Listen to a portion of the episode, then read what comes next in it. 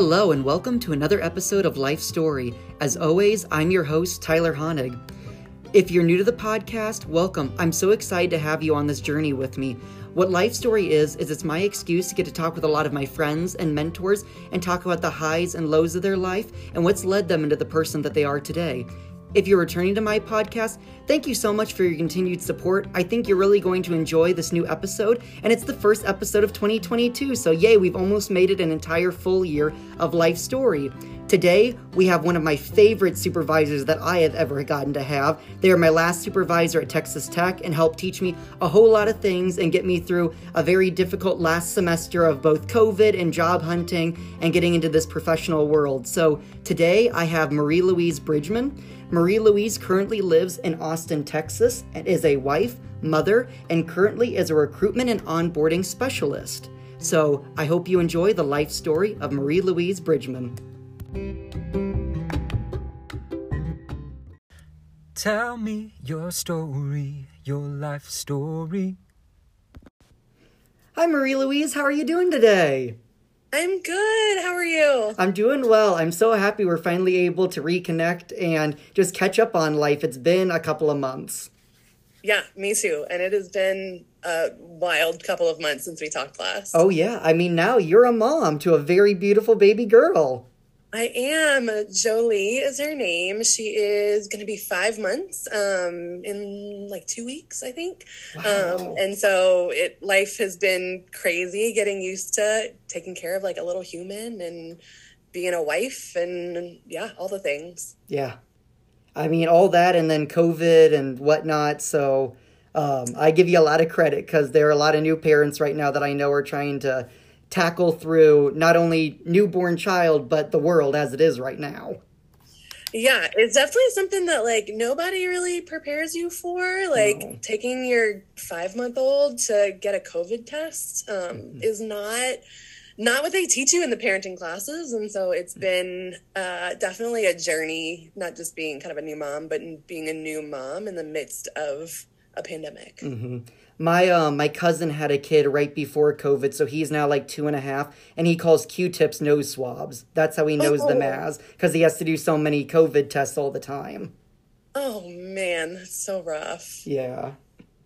Um, well, I kind of mentioned in my intro, but you and I got to meet at Texas Tech, um, and you came in at just the time I needed somebody because we were very much down some people during that year, and you were just the perfect person to come in, had had some experience in housing, and just was a mentor I really needed at that time to grow, get ready for job related things. And so I really thank you for all of the advice you gave and continue to give.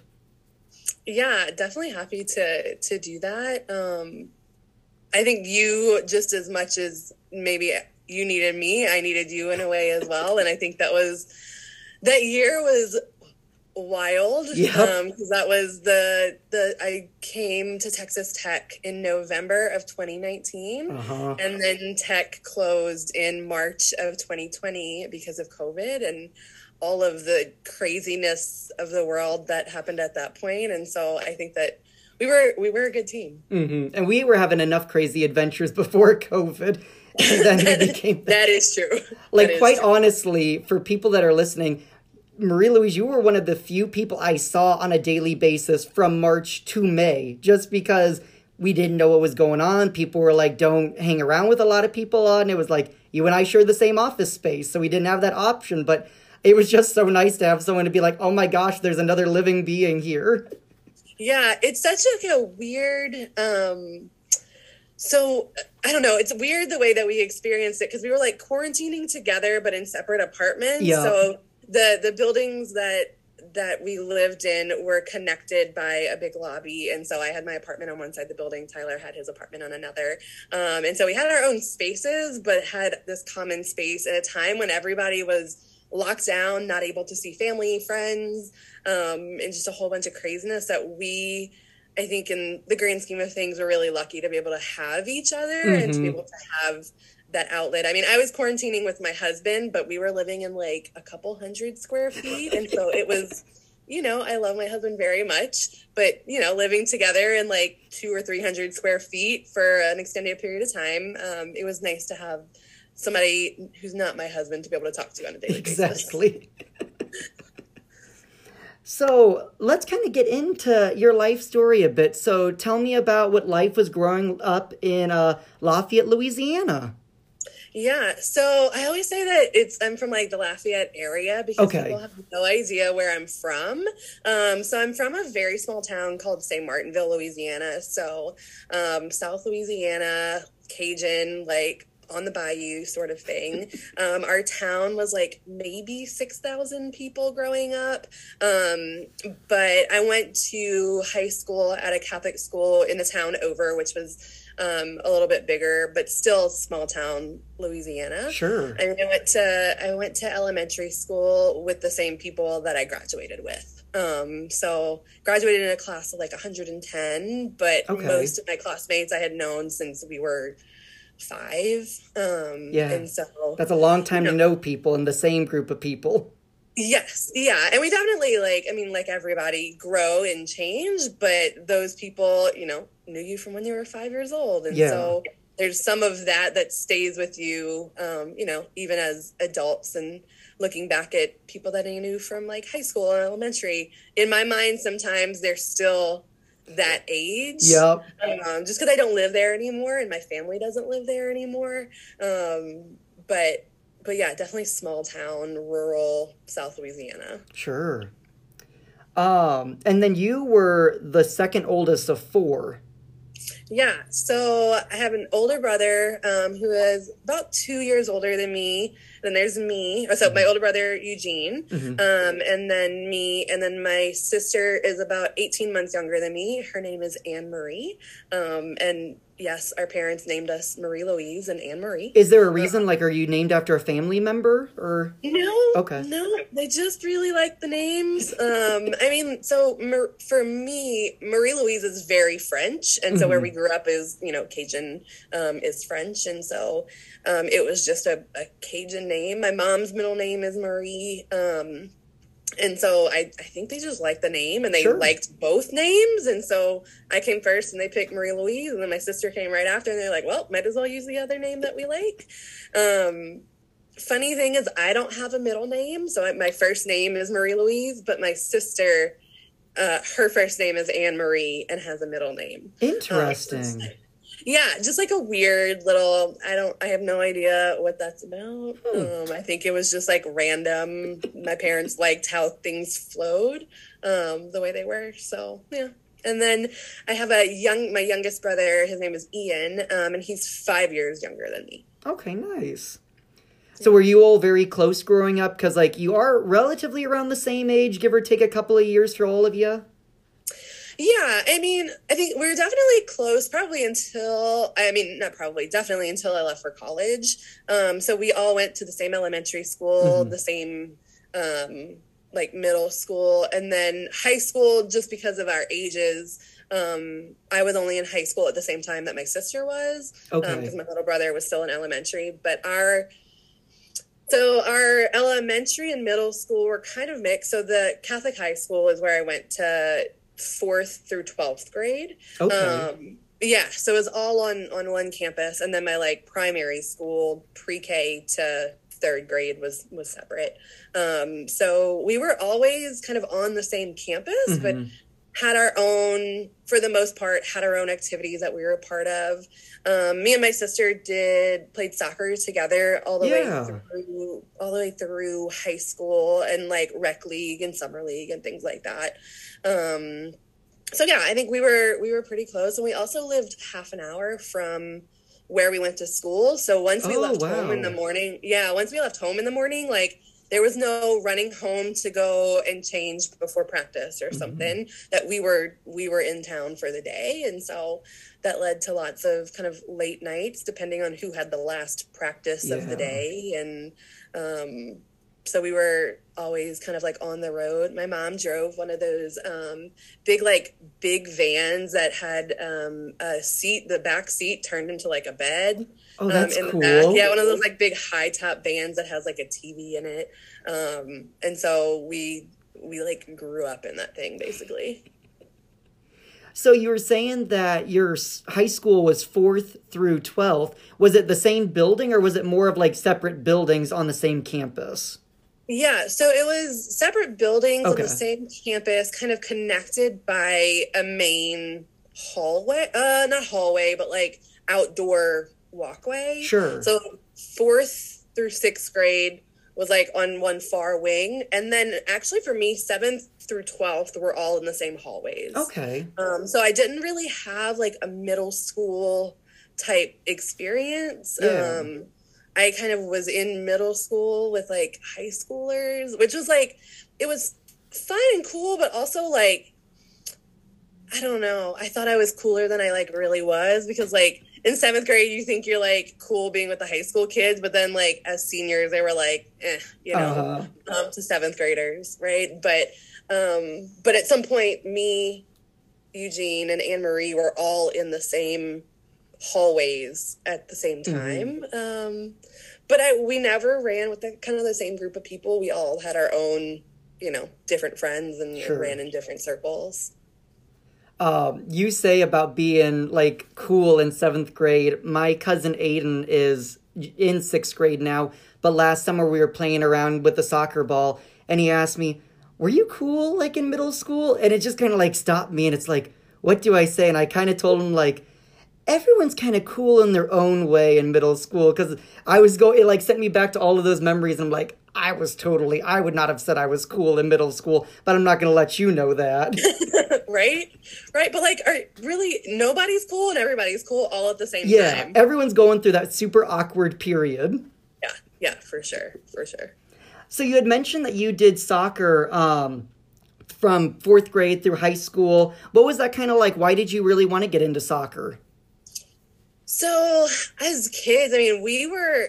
Well, I even started soccer before that. I think as soon as they made cleats big enough for my feet, I was I was playing soccer. So I think my earliest memory is like three or four. So you bypassed t-ball and went straight to soccer. Yeah. Oh, yeah. No, we were not. We're not a baseball or softball, t-ball family. Mhm. Um, they tried that with my older brother, and he literally would sit in the field in the outfield and like pick the grass. And so my mom was like, was me. "We're done with that." Yeah, like we're done with that. And so as a as a kid, I did soccer and um, I was in dance. Um, but yeah, from from a really early age, and it was also something that like all of us did sort of together. So like on Saturdays, my mom would just load us up and we'd all have, you know, games on Saturdays Mhm. on different fields and in all on different teams. But um, you know, she didn't have to go to soccer here and then t-ball there and then Sure. football there, you know. So I think it was one way for my my mom and my dad to just like have all the kids in one spot on a Saturday. Um, but yeah, that's we started out kind of playing soccer and and it stuck and um, I played through all the way through college even and so Okay, yeah. um, so yeah, played a lot of years, spent a lot of time on soccer fields. Yeah. Do you miss it at all? It's complicated. So yes and no.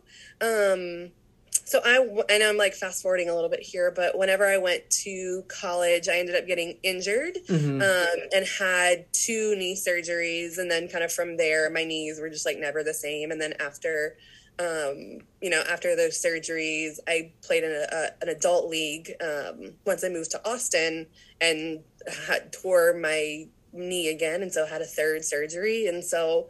Um, I have lots of injuries and kind of things over the course of like I played soccer for like 24 years or 23 years of my life Yeah. before like a doctor literally told me like you have to stop. Um and so there's there's parts of me that miss playing. Like I loved being on a team. I loved the game. Um but my body took a beating. Sure.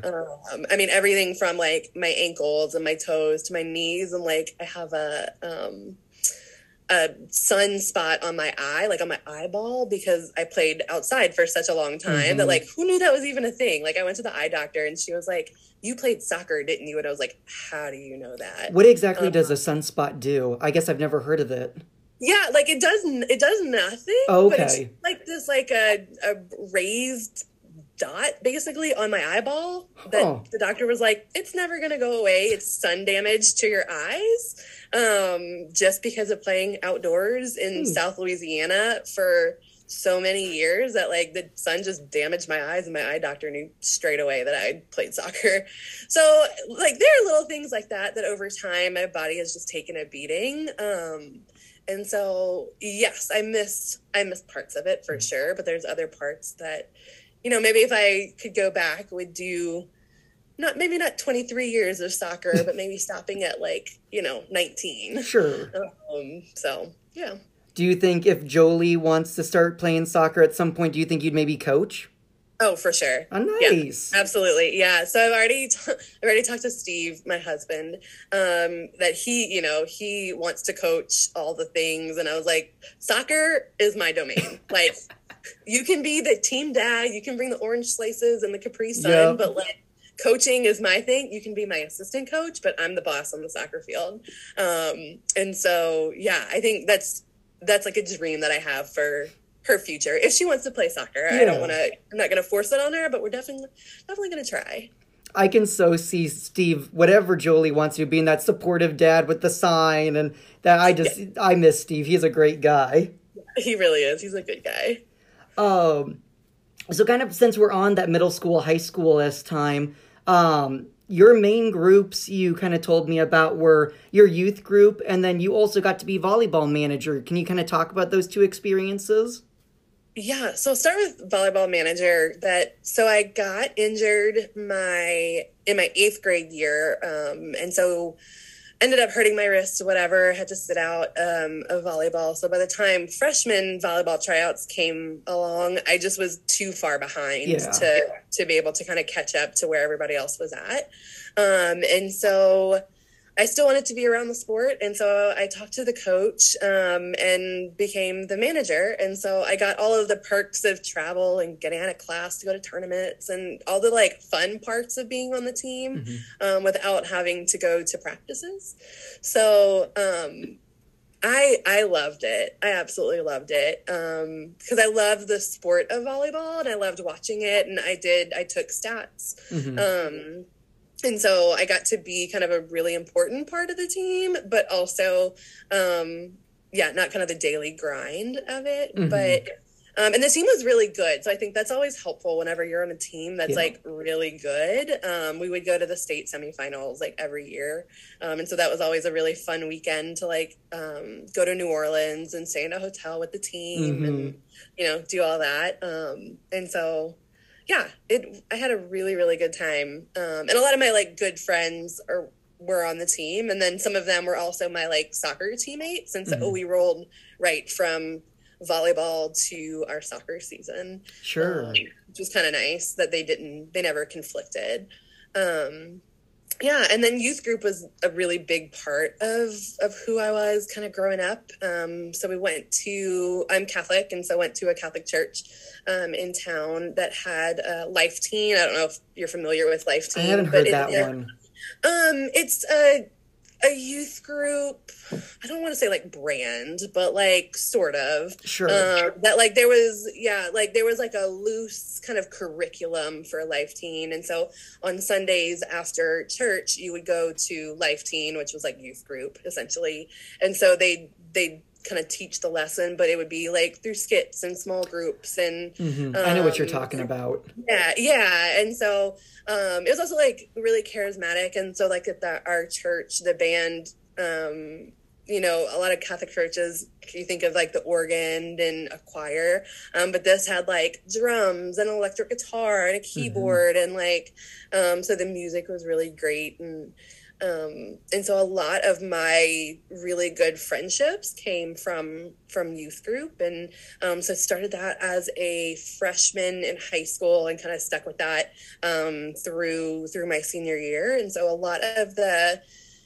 so there were um, three high schools in my ta- my town, um, and so I went to the private Catholic high school, and then there were two public schools.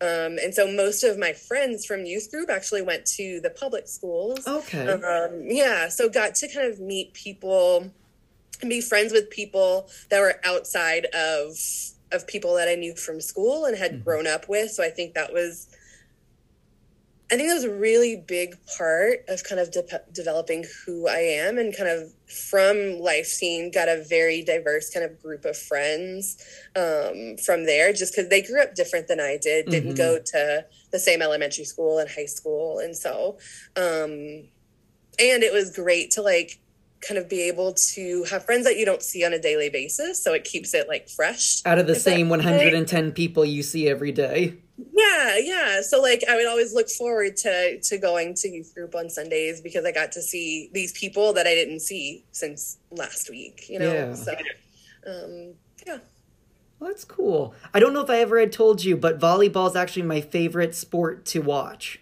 oh i didn't know that Yeah, our high school was very good, and I knew a lot of the people on the team. But yeah, I love a good volleyball game. yeah same Um, so during high school as well, that's when you picked up your first job as your aunt's bakery. Yeah. So my aunts ran a high-end wedding cake business. Um and so they did like these super extravagant like between 5 and 8 layered kind of like not layered, tiered cakes. Like they were massive. Yeah, they were huge. And so um in the summers and weekends and stuff I would work with them and so I started out um washing dishes and then Okay.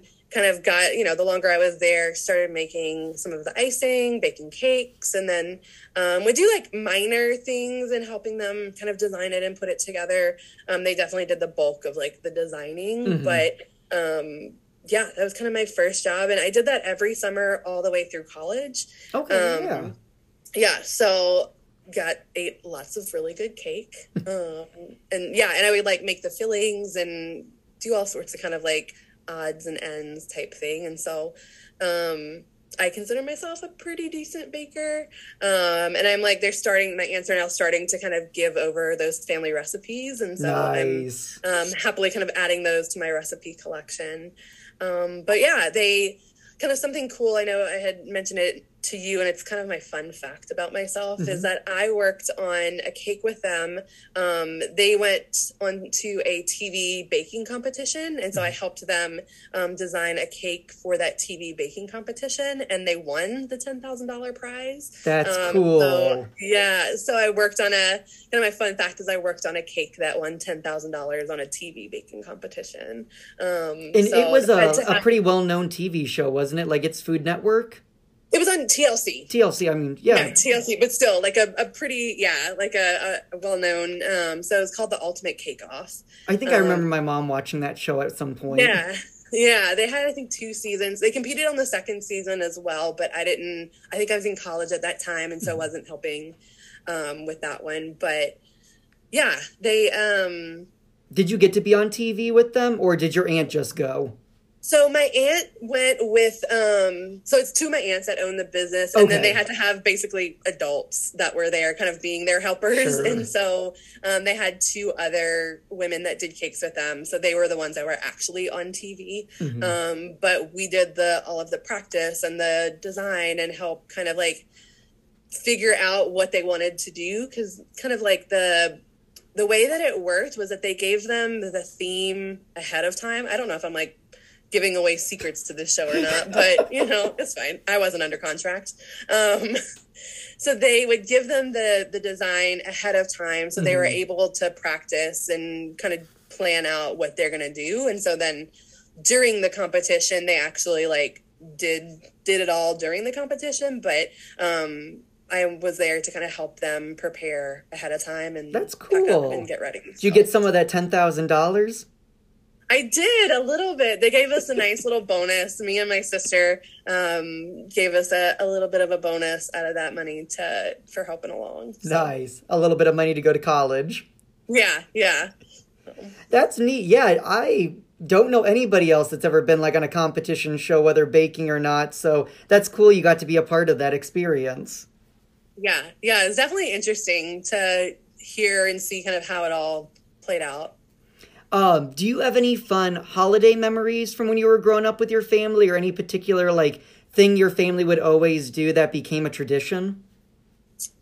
So we would always so for Christmas, Christmas is my like favorite holiday. It still is. We Mhm. would always go to midnight mass. Okay. Um, and so we would open up gifts set from my parents like right before midnight mass and then go to midnight mass. And every time like without fail we would fall asleep. Like i mean it was midnight. Um but and then woke up um on christmas morning and before we could open any gifts everybody had to be awake and we all had to go into my parents bedroom. And so then my parents would like slowly take their time getting ready Uh-huh. and like you're we're all like itching and like ready to to like bust through the door to go open our presents but they would just like slowly take their time and um you know and then when we'd finally open the door you know we'd run and rip open our presents Uh-huh.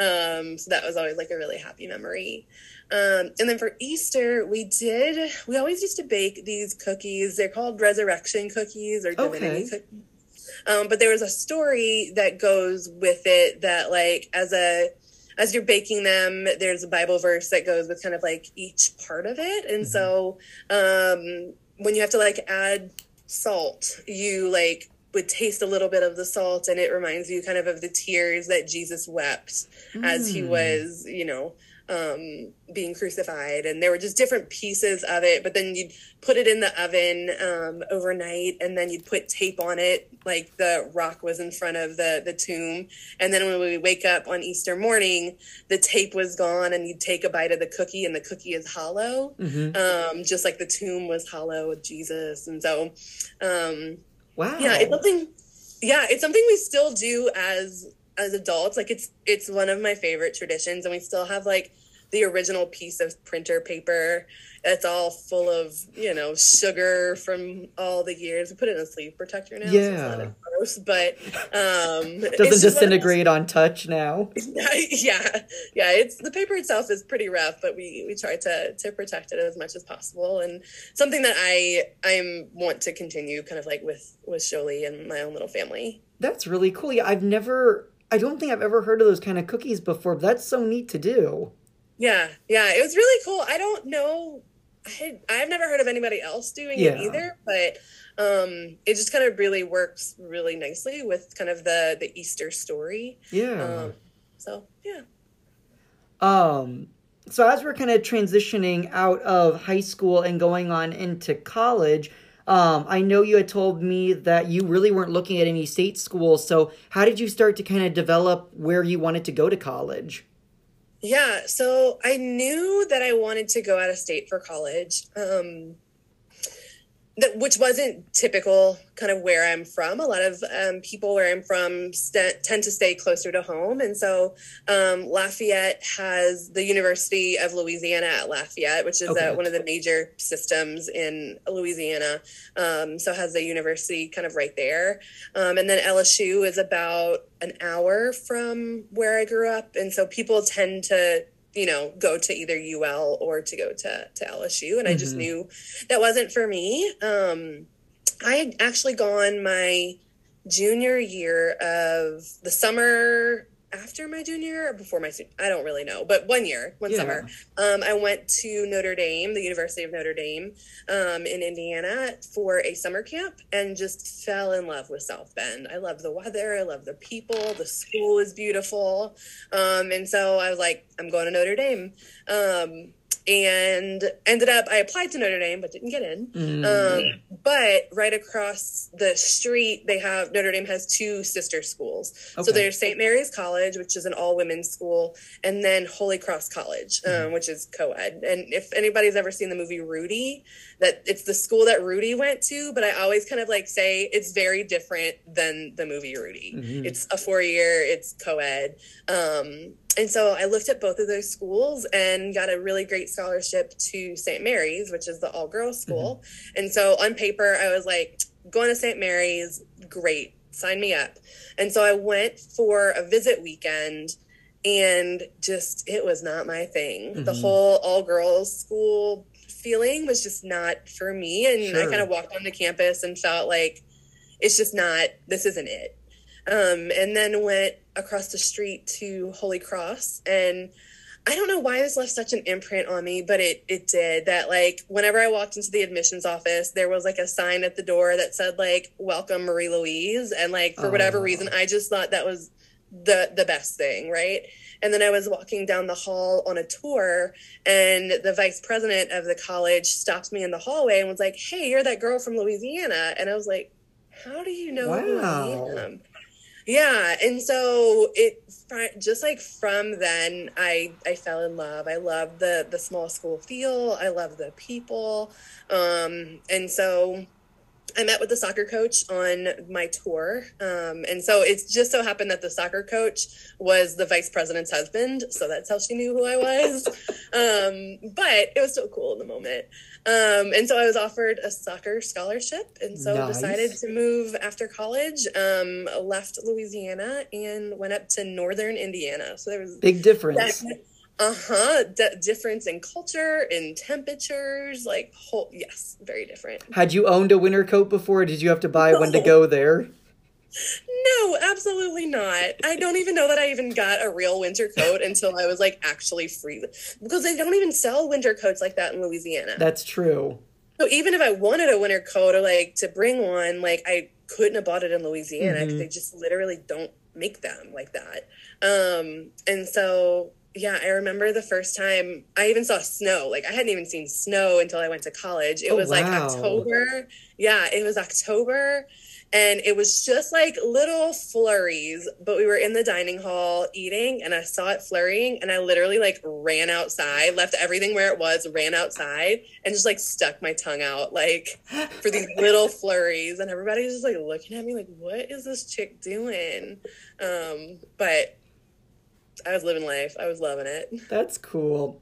Yeah, a lot of kids when I was at Iowa State, we'd always know when it came to the first snowfall that our bookstore was going to sell out of coats because everybody was going to go out and buy them that didn't think to buy a coat.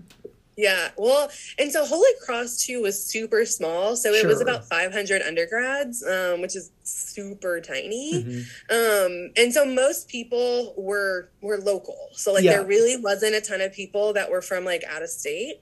Um, I mean, and there was definitely nobody from like Louisiana. Yeah. Um, and so yeah, so it was definitely like a, a culture shock to me and just temperature shock, really.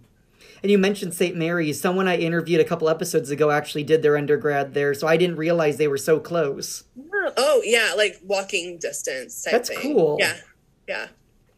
Um, so you did your major in communications and then a minor in marketing and global perspectives. What kind of led you to wanting to do those as minors and majors? So I just kind of like happened into them. Okay. So I, yeah, like I went to college not having any clue what I wanted to do. I was like, I'll figure it out along the way. Um, and as like a freshman, you kind of just take those general classes. Mhm. Um, and I was taking some communications class and just liked it. And we're like, okay, this is cool. We'll do this without any idea what I wanted to do. Sure. Um, and then the spring semester of my freshman year, I got a job um, working in admissions at Holy Cross and um, just really fell in love. I mean, like, I did the whole tour guide thing Mhm. and all, you know, all the admissions things. Um, and so ended up talking to the dean of admissions who was saying, like, you can make this a career. And that was the first time that I ever heard of higher education as a career. The light bulb moment.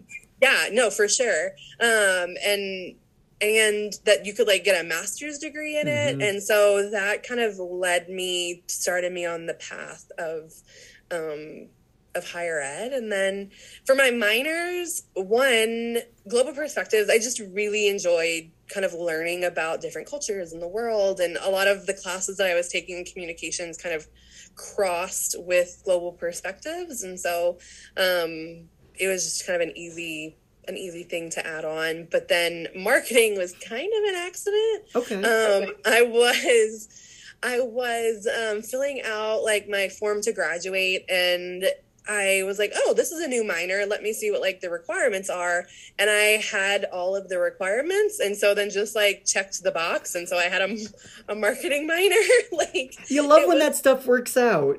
yeah like it had i really didn't try for it it just so happened that my classes like lined up and so i checked the box and now i'm a marketing minor um, yeah, so that just kind of fell into place. That's cool. What um are some of your favorite memories as a student ambassador with admissions?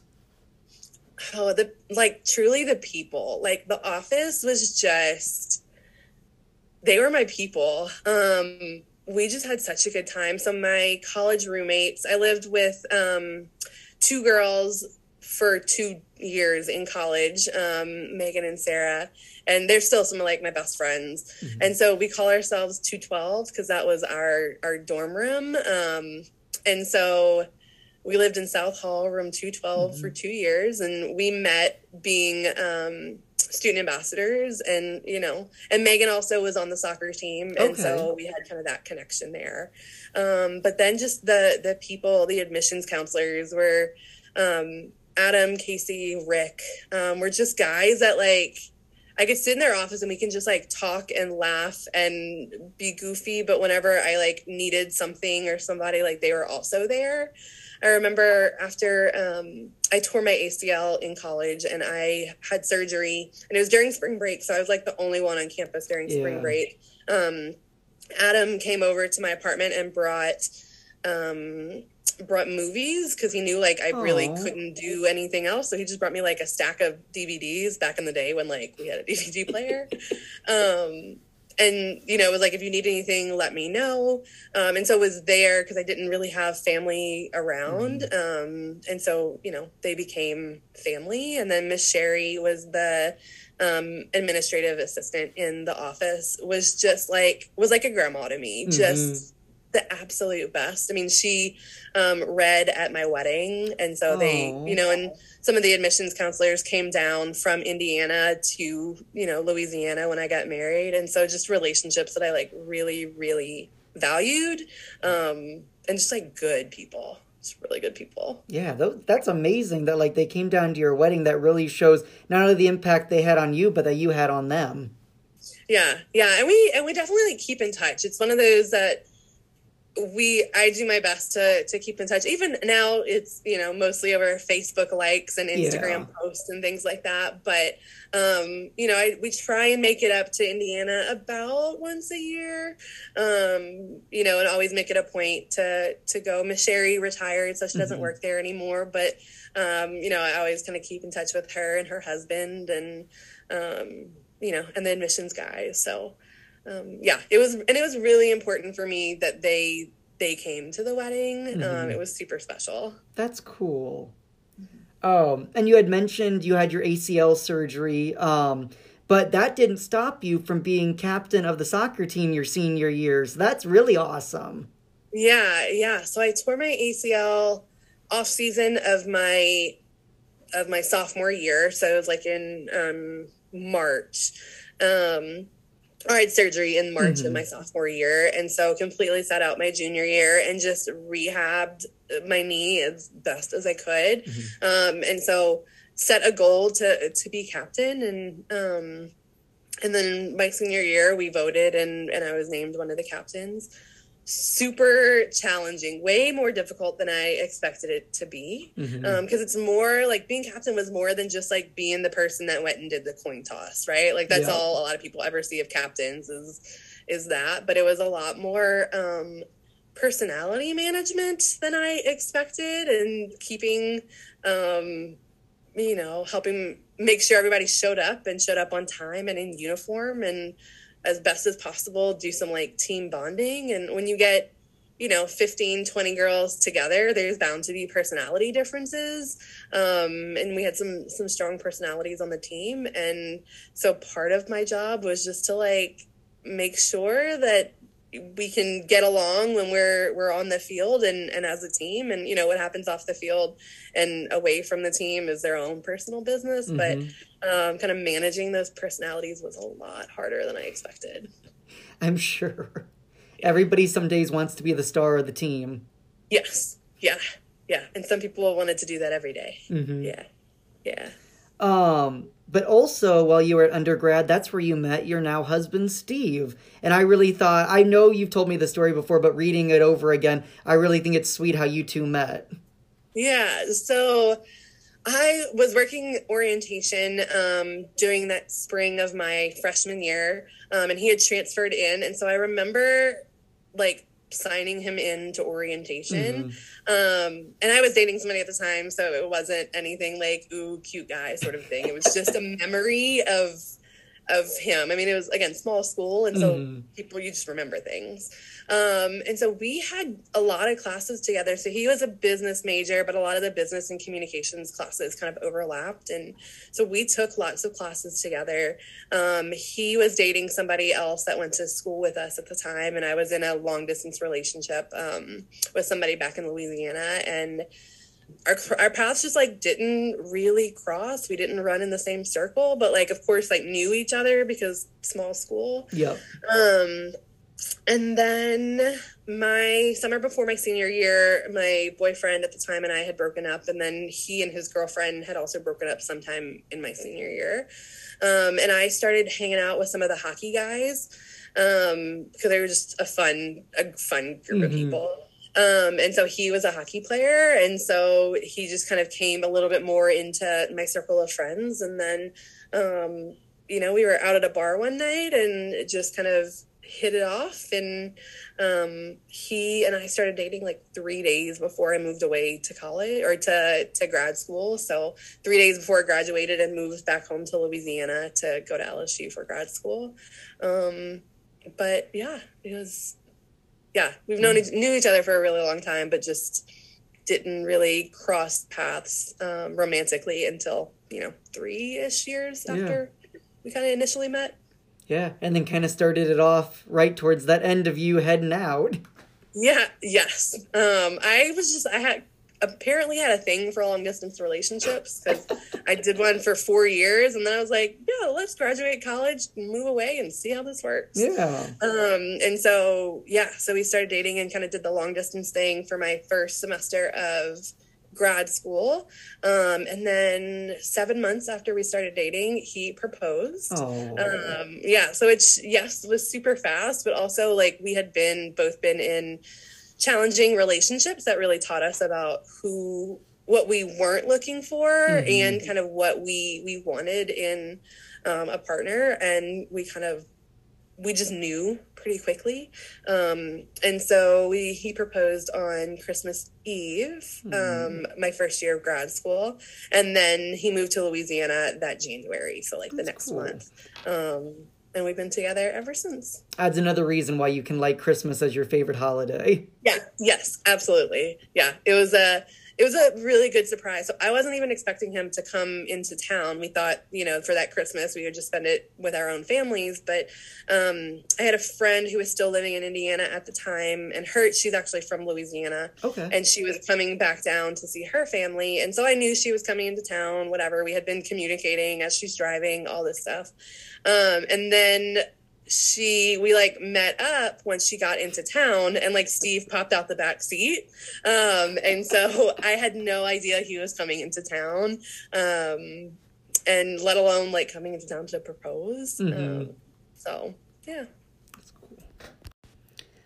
So a little before steve had proposed and stuff you were moving down to Louisiana again. Um, so when you were going for undergrad, you were very big about not staying in state. Did what kind of changed in your mind that was like, I can do grad school now in Louisiana?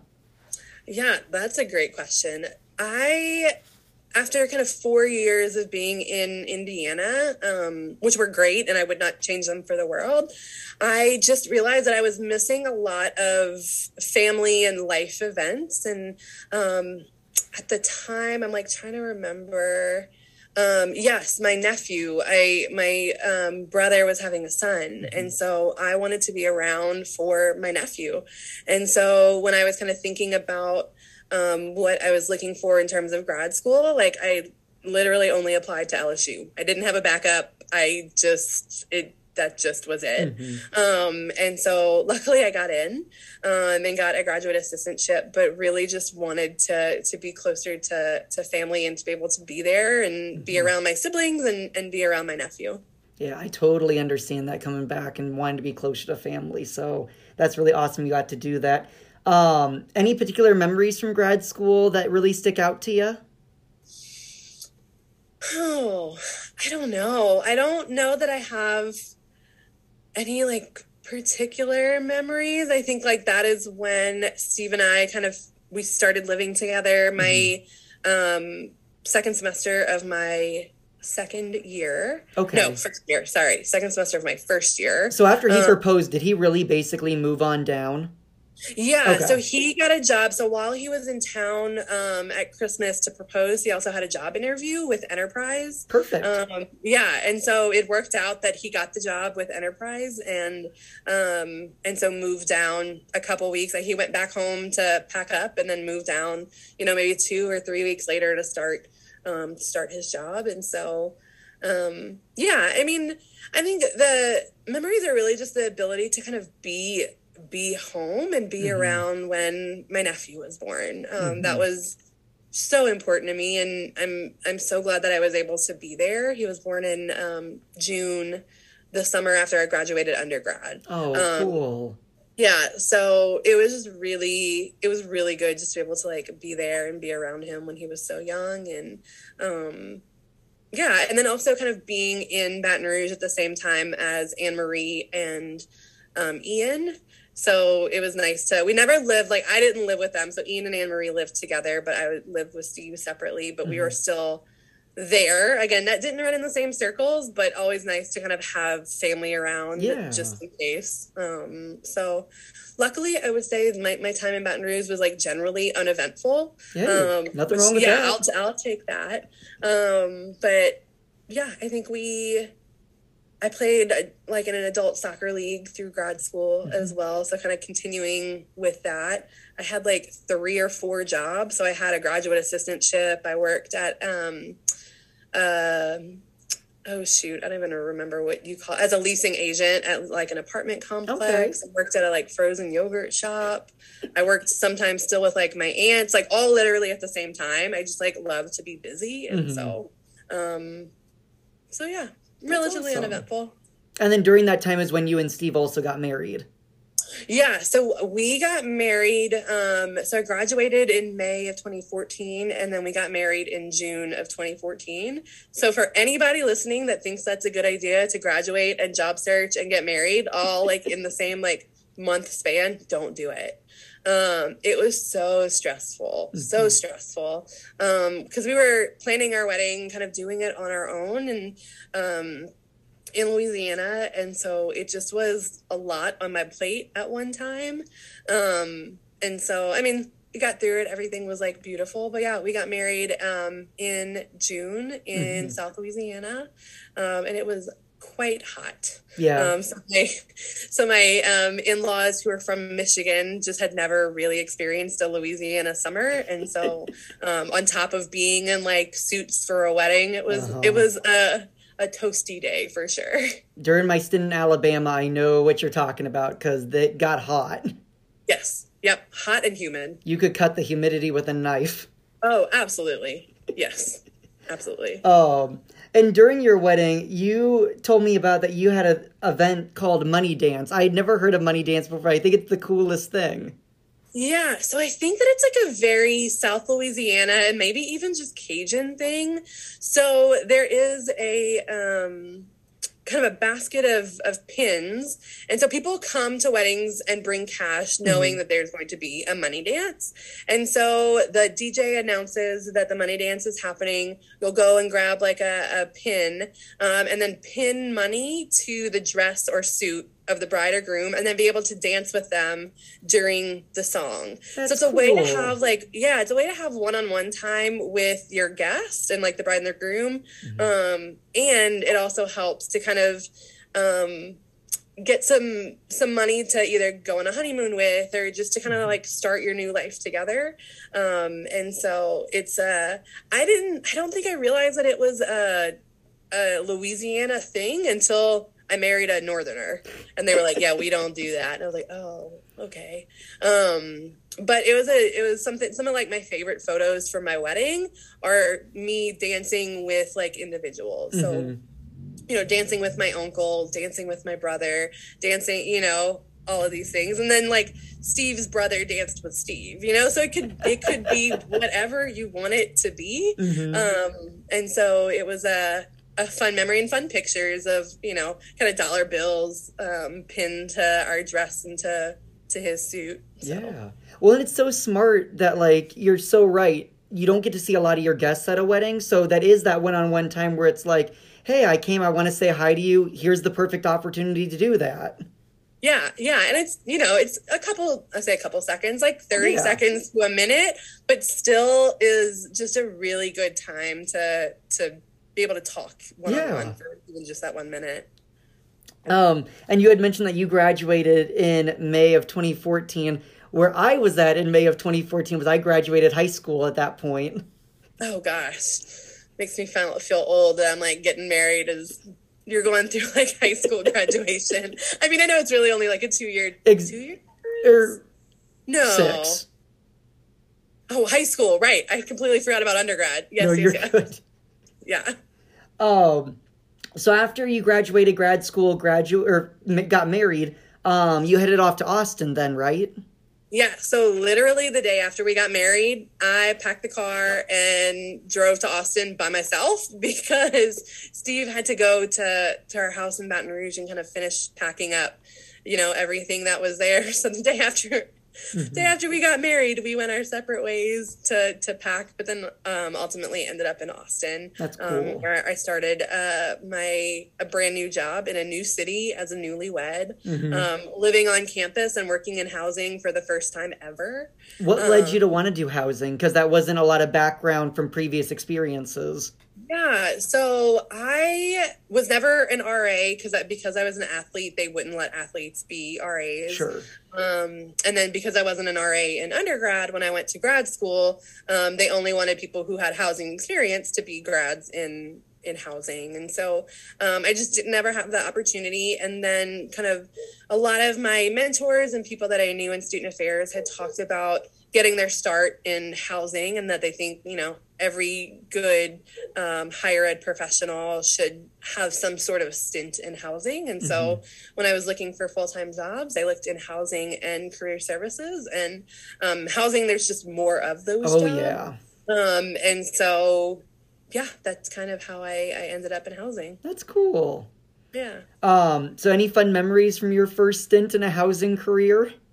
Whew, it was wild. Um, so during my last year, I was in a residence director and RD for three years, and then in the fourth year was promoted to an assistant director. So overseeing um, more students, a bigger staff, um, and so I was set to um, run a brand new building on campus. So I helped design the building. I helped um, kind of pick the student staff. I like even was able to like design my own apartment, Mhm. right?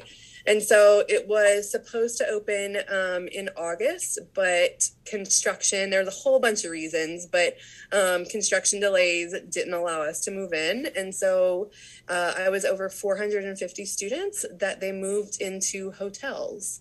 So Oh. I managed 450 students over five hotels um, and staff members that lived kind of among those five hotels um, and also managed their parents on a daily basis, Yep. which was a challenge um, because it was, you know, originally supposed to open in August, but they were like October. We'll move in in October. Well, October didn't happen. They were like yeah. January for sure. January. Well, January came and went. April, April, and then it ultimately became the whole year. Um, so I lived in a hotel for a year, um, and from the the first semester we were at five hotels Mhm. um, and there was like a bus service that I managed. It was a whole, it was a whole lot. Um, but that was definitely an experience. Um, good experience in that, like, I learned a lot about um, public relations and talking to parents and managing the media and Sure. logistics and a whole bunch of things that I probably would have never um, experienced otherwise. But it was super, super stressful. Um, and gladly, it's an experience that I will never have to have again. yeah. yeah. And that's so were the hotels just bought out by the college or university you're at, or was it still running as both a residence hall and hotel?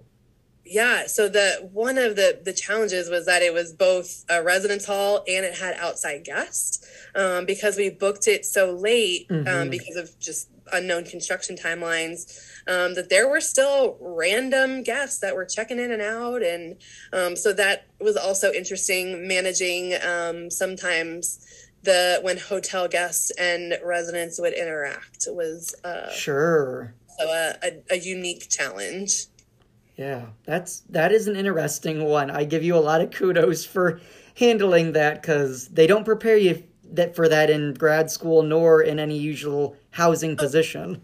Yeah, absolutely not. Yeah, no preparation whatsoever, but we figured it out. We survived. Everybody made it through. Um, so yeah. Yeah. Um. So then after that, what happened after you transitioned out of that um, position? So then I went to um, the University of Texas. So um, stayed in Austin and moved into a career services role um, there, and so became a career coach, and so was doing career coaching and teaching at UT. Nice. Um. And then that's when you joined me at Texas Tech, right?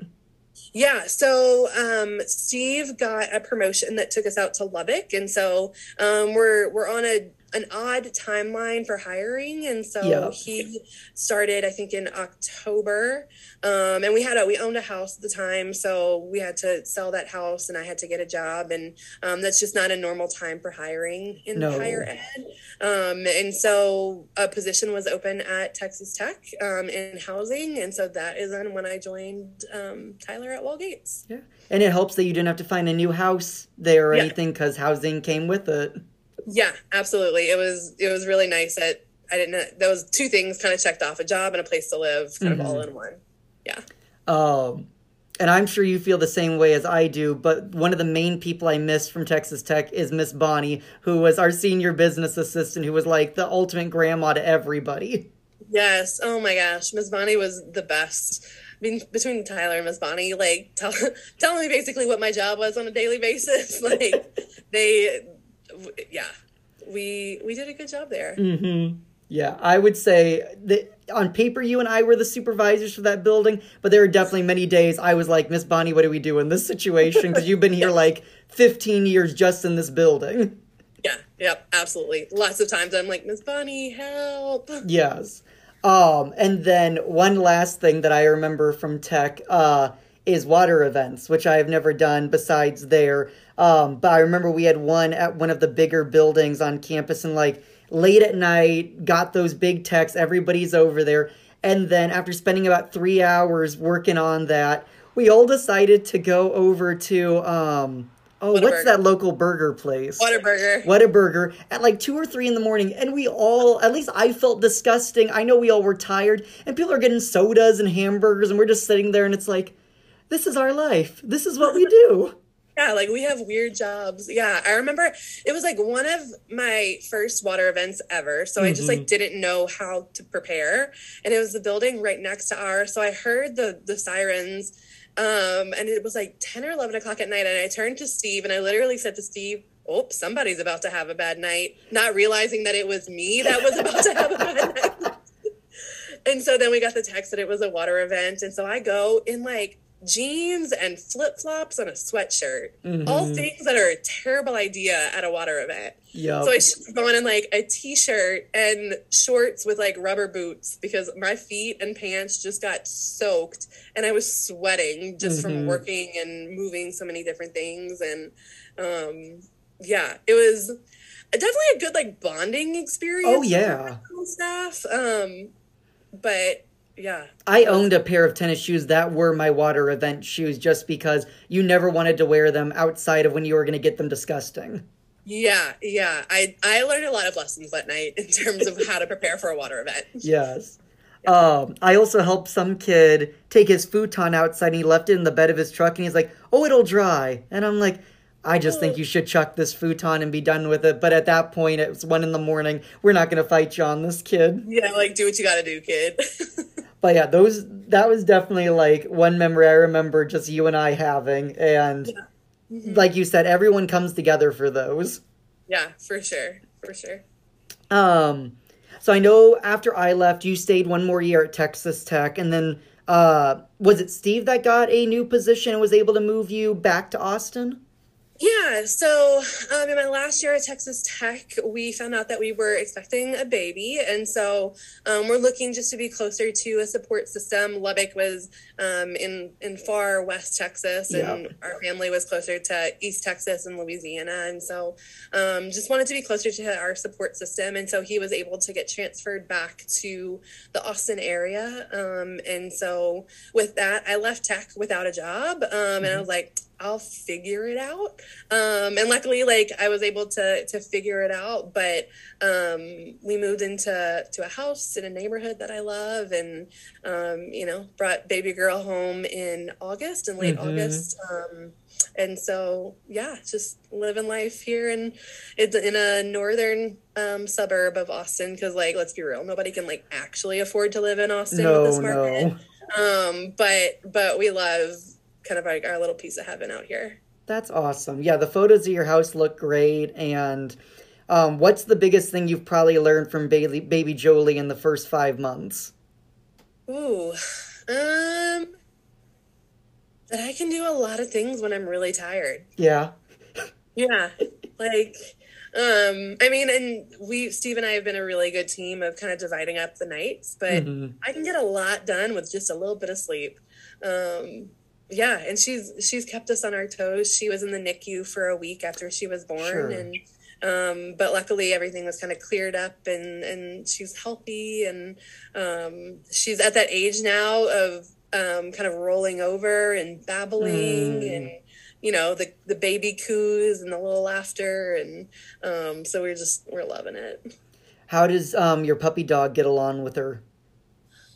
Dakota doesn't love when she cries, and so you like Dakota might be sitting on the couch next to us, and Jolie starts to cry, and Dakota will get up and go to a different room, and she's just like not about it. I'm not here for this today, kid. No, not at all. Like she'll sometimes even like ask to go outside when Jolie is crying, just because she's like, I can't even be in this house right now.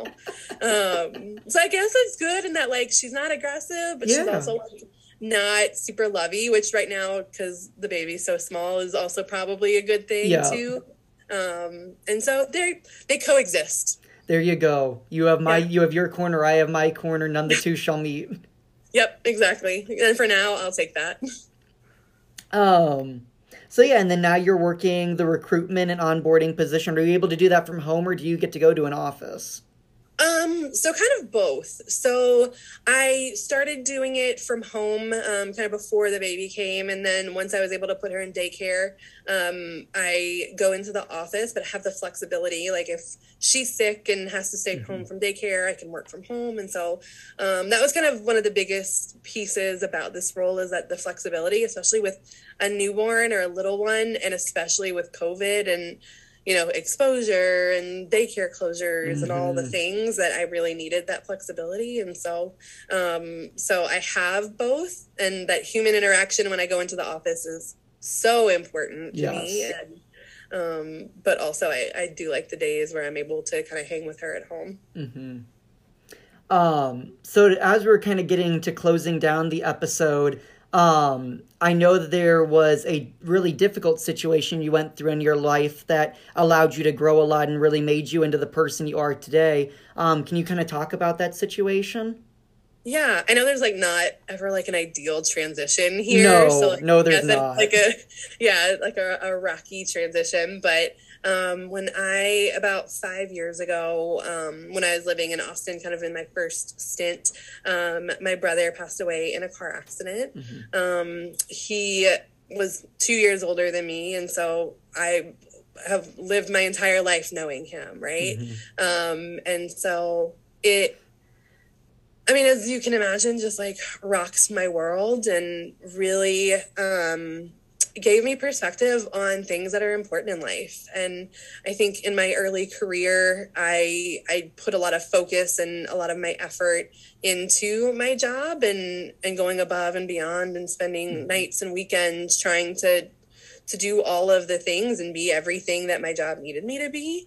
Um, but then after he passed, I I just had this sort of wake up that you know, if if I were to die, to die tomorrow, my the people at my job would be sad for a little bit, but my job would be posted a week later. Yeah. Um, and that like it's a hard reality, and like we would like to think that that wouldn't be the case, but the reality is like the job needs to be done by somebody, Mm-hmm. and whether it's you or somebody else, it it has to get done, and so it really kind of re it shifted my priorities in terms of um, taking a look at how I was spending my time, who I was spending my time with, where was my energy going, how was my mental health. Mm-hmm. Because if I'm not, you know, if work is stressful and I'm on call nights and weekends and putting in all of this time, even when I'm not on call, and taking time away from my family and the people that are important to me, Mm-hmm.